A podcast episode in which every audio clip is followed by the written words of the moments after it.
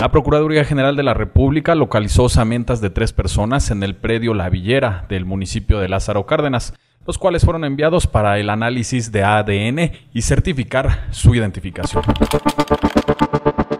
El líder de los grupos de autodefensa, José Manuel Mireles, reiteró que entre los tripulantes que viajaban con él en la avioneta que se desplomó hace algunos meses, no viajaba Miguel Gallegos Godoy Migueladas, tal y como se presumía.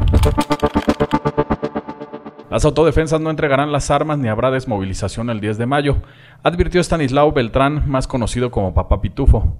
El movimiento no se detendrá hasta limpiar a Michoacán de los criminales. Esa será la fecha límite porque entonces habremos logrado el objetivo, sostuvo en entrevista. El titular de la Procuraduría General de Justicia del Estado, José Martín Godoy Castro, explicó que los hechos recientes en la región de Zamora han sido causa de las acciones emprendidas por la institución a su cargo, además de que han incursionado grupos delictivos del estado de Guanajuato. El gobernador de Michoacán, Fausto Vallejo, afirmó este lunes que la entidad es hoy más segura que estados como México, Jalisco, Tamaulipas, Veracruz y Morelos. Los gobiernos federal y estatal deben de aplicar mano dura a los normalistas y organizaciones sociales que han secuestrado y robado centenares de autobuses, exigió el Consejo Coordinador Empresarial.